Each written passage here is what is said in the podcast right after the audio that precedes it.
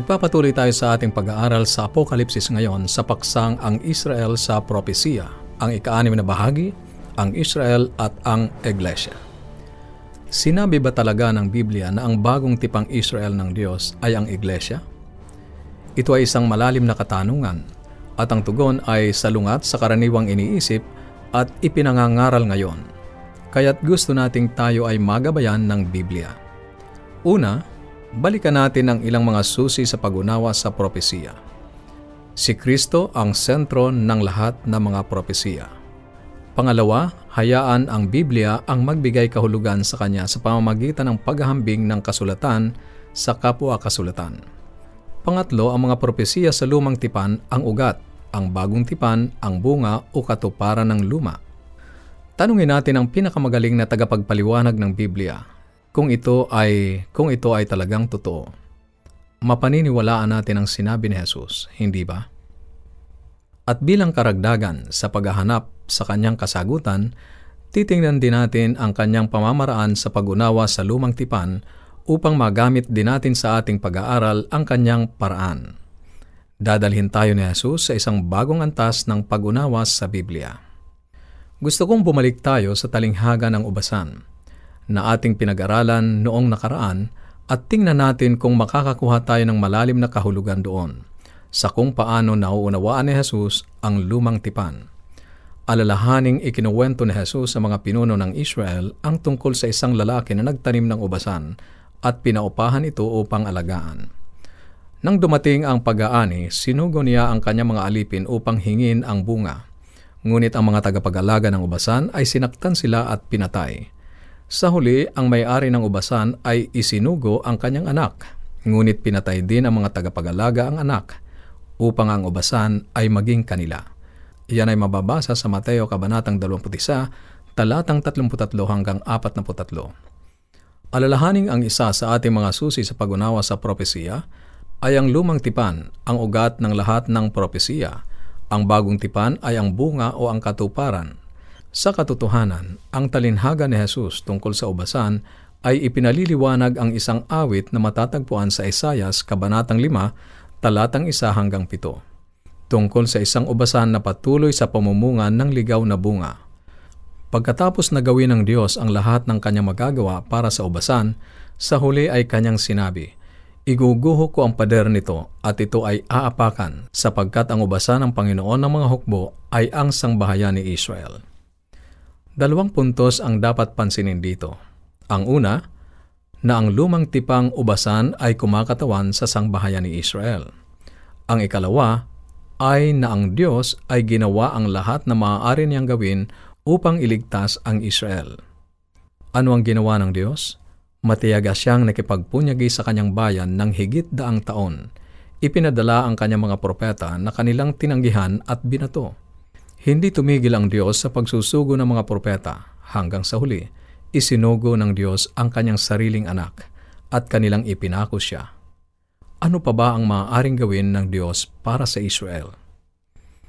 Ngayon, balikan natin ang talinhaga sa Mateo. Ang may-ari ay pinaupahan sa ibang magsasaka ang kanyang ubasan upang kanilang alagaan. Ang ubasan ay ang Israel. Sa panahon ng pag-aani, Isinugo niya ang kanyang mga alipin upang kunin ang bunga, ngunit sila ay binato. Sa Mateo Kabanatang 21, talatang 34 hanggang 36 ay ganito ang nakasulat. Nang malapit na ang panahon ng pamumunga, ay sinugo ang kanyang mga alipin sa mga magsasaka upang tanggapin ang kanyang bunga. At pinaghawakan ng mga magsasaka ang kanyang mga alipin at hinampas nila ang isa. At ang isa'y pinatay at ang isa'y binato.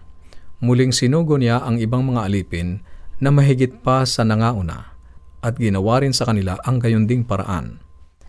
Ito ay kumakatawan sa Diyos na isinugo ang kanyang mga propeta na patuloy na tinanggihan ng Israel sa lumang tipan. Kaya nga ang sinabi sa Mateo Kabanatang 23, talatang 37, O Jerusalem, Jerusalem, na pumapatay sa mga propeta at bumabato sa mga sinugo sa kanya makailang inibig kong tipunin ang iyong mga anak na gaya ng pagtitipon ng inahing manok sa kanyang mga sisiw sa ilalim ng kanyang mga pakpak ay ayaw kayo. Sa huli, isinugo ng Diyos ang kanyang sariling anak, ngunit siya man ay pinatay nila. Ano pa ba ang pwede niyang gawin? Ginawa na ng Diyos ang lahat ng maaari niyang gawin para sa bansang Israel. Buong tiyaga siyang nakipagpunyagi sa kanila sa loob ng maraming taon. Isinusugo ang kanyang mga propeta at sa huli ang kanyang sariling anak na kanilang tinanggihan at ipinako sa krus. Ano pa nga ang magagawa ng Diyos? Ang maliwanag na sagot ay ginawa na niya ang lahat at wala nang maaari pang magawa. Iyon ay panahon ng isang radikal na pagbabago sa pakikipag-ugnay ng Diyos sa literal na bansa ng Israel. Ngayon, nilinaw ni Jesus ang punto. Tinanong niya ang mga pinuno ng Israel kung ano ang dapat gawin ng may-ari ng ubasan. Sinabi nila sa kanya, Pupuksaing walang awa ang mga tampalasang yaon at ibibigay ang ubasan sa mga ibang magsasaka na sa kanya ay mga bibigay ng mga bunga sa kanilang kapanahunan. Mateo Kabanatang 21, talatang 41 hindi nila napagtanto. Ang mga pinuno na yon ay talagang hinatulan ang kanilang sarili sa pagtanggi sa tao na nakatayo sa harap nila. Sa kasunod na talata ay sinabi sa kanila ni Jesus, Kailanman bagay hindi ninyo nabasa sa mga kasulatan? Ang batong itinakwil ng nangagtatayo ng gusali ang siya ring ginawang pangulo sa panulok. Ngayon si Jesus ay muling sumipi ng isa pang awit sa lumang tipan sa mga awit kabanatang isang daan at labing walo, talatang dalawamput dalawa. Ang bato na itinakwil ng nangagtayo ng bahay ay naging pangulo sa sulok. Ang mga rabay mismo ay dapat naintindihan na ang talatang ito ay tumutukoy sa Mesiyas.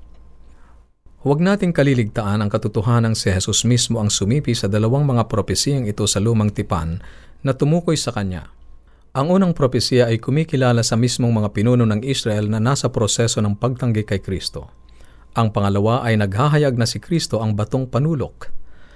At sapagkat itinakwil ng Israel si Jesus ang batong panulok, maingat na pansinin ang sinabi ni Jesus na mangyayari sa talatang 43. Kaya nga sinasabi ko sa inyo, aalisin sa inyo ang kaharian ng Diyos at ibibigay sa isang bansang nagkakabunga. Kahanga-hanga, nasa atin ang salita mismo ni Jesus na nagsasabing sapagkat itinakwil ng Israel si Jesus, ang batong panulok, ang kaharian ng Diyos ay aalisin sa bansang Israel at ibibigay sa isang bagong bansa. Ang ibig sabihin nito ay wala na sa kanila. Hindi mo maaangkin ang isang bagay na inalis na sa iyo. Kaya ang literal na bansang Israel ay hindi nakaharian ng Diyos, ubayang pinili ng Diyos. Kung ganon, sino itong bagong bansa? Ang sagot ay matatagpuan sa unang Pedro, Kabanatang 2, talatang siyam at sampu. Masusumpungan natin si Pedro na sumusulat sa iglesyang binubuo ng mga Hudyo at mga Hintil na Kristiyano. Pag-uukulan natin ng maingat na pansin ang kanyang mga salita. Ganito ang nakasulat, Kayo'y isang lahing hirang, isang makaharing pagkasaserdote, bansang banal, bayang pag-aaring sarili ng Diyos, upang inyong ipahayag ang mga karangalan niyaong tumawag sa inyo mula sa kadiliman hanggang sa kanyang kagilagilalas na kaliwanagan. Inilapat ni Pedro ang mga katawagan ng bansang Israel sa lumang tipan sa iglesia na binubuo ng mga Hudyo at Hintil sa bagong tipan. At sa talatang sampu ng unang Pedro, kabanatang dalawa, na nang nakaraang panahon ay hindi bayan, datapwat ngayoy bayan ng Diyos, na hindi nagsipagkamit ng awa, datapwat ngayoy nagsipagkamit ng awa. Narinig mo? Hindi ka panipaniwala. Sa nakaraan ay hindi kayo bayan ng Diyos, nang nakaraan ay hindi kayo nagtamo ng awa. Kayo ay mga hamak na hintil, mga pagano, ngunit ngayon, kayo, ang iglesia, ay isang banal na bansa. Balikan natin muli ang lumang tipan sa Exodo Kabanatang 11, talatang 4 hanggang 6. Ngayon, kung tunay na inyong susundin ang aking tinig at iingatan ang aking tipan, ay magiging isang tanging kayamanan nga kayo sa akin, na higit sa lahat ng bayan, sapagkat ang buong lupa ay akin at kayo'y magiging isang kaharian ng mga saserdote sa akin at isang banal na bansa. Ito ang mga salita na inyong sasalitain sa mga anak ni Israel. Kahanga-hanga. Ang lahat ng ipinangako ng Diyos sa Israel ay ipinagkakaloob niya ngayon sa kanyang iglesia. Kaibigan, pinaniniwalaan mo ba si Jesus? Lumapit ka na ba sa batong buhay na itinakwil ng mga tao? Kung ginawa mo yan, sa makatuwid, ikaw ay isang lahing hirang, ikaw ay maharlikang saserdote, ikaw ay banal na bansa, bayang pag-aaring sarili ng Diyos. Kaya sinabi ni Pablo sa Galacia, Kabanatang 6, talatang 16, Kayo ay ang Israel ng Diyos. Alam kong hindi pa natin lubos na mauunawaan ngayon kung ano ang kahulugan nito sa atin. Tutuklasin natin kung ano ang kahulugan nito sa bawat pag-aaral na darating. Sa ngayon, subukan mo munang hagipin kung ano ang kahulugan nito. Una sa lahat, nangangahulugan ito na ang lahat ng pangako ng Diyos na ibinigay sa Israel sa lumang tipan ay hindi mabibigo. Tutuparin ng Diyos ang kanyang salita. Ang kanyang mga pangako ay matutupad sa bagong Israel ng Diyos, ang bagong bansa, ang espiritual na Israel, ang kanyang iglesia. Sa ikalawang Korinto, kabanatang isa, talatang dalumpo, pakinggan mo ang nakasulat, sapagkat maging gaano man ang mga pangako ng Diyos, ay nasa Kanya ang oo, kay Kristo. Napakagandang talata, sapagkat tanging sa pamamagitan lamang ni Kristo, tutuparin ng Diyos ang lahat ng mga pangakong ginawa sa Israel, sa atin, ang Kanyang Iglesia. Subalit paano na ang mga Hudyo? Hindi na ba sila kasama sa plano ng Diyos? Yan ang ating paksa sa susunod. Kung mayroon kang mga katanungan o anuman ang nais mong iparating sa amin, o kaya ay nais mong magkaroon ng mga aklat at aralin sa Biblia na aming ipinamimigay, maaari kang tumawag o mag-text sa ating mga numero sa Globe 0917-5643-777, 0917-5643-777, at sa Smart 0919-0001-777. 0919-0001-777 at ang ating toll-free number 1-800-132-20196 1-800-132-20196 Maaari ka ring magpadala ng mensahe sa ating Facebook page facebook.com slash awr Luzon, Philippines. Facebook.com slash awr Luzon, Philippines. O dumalaw sa ating website www.awr.org www.awr.org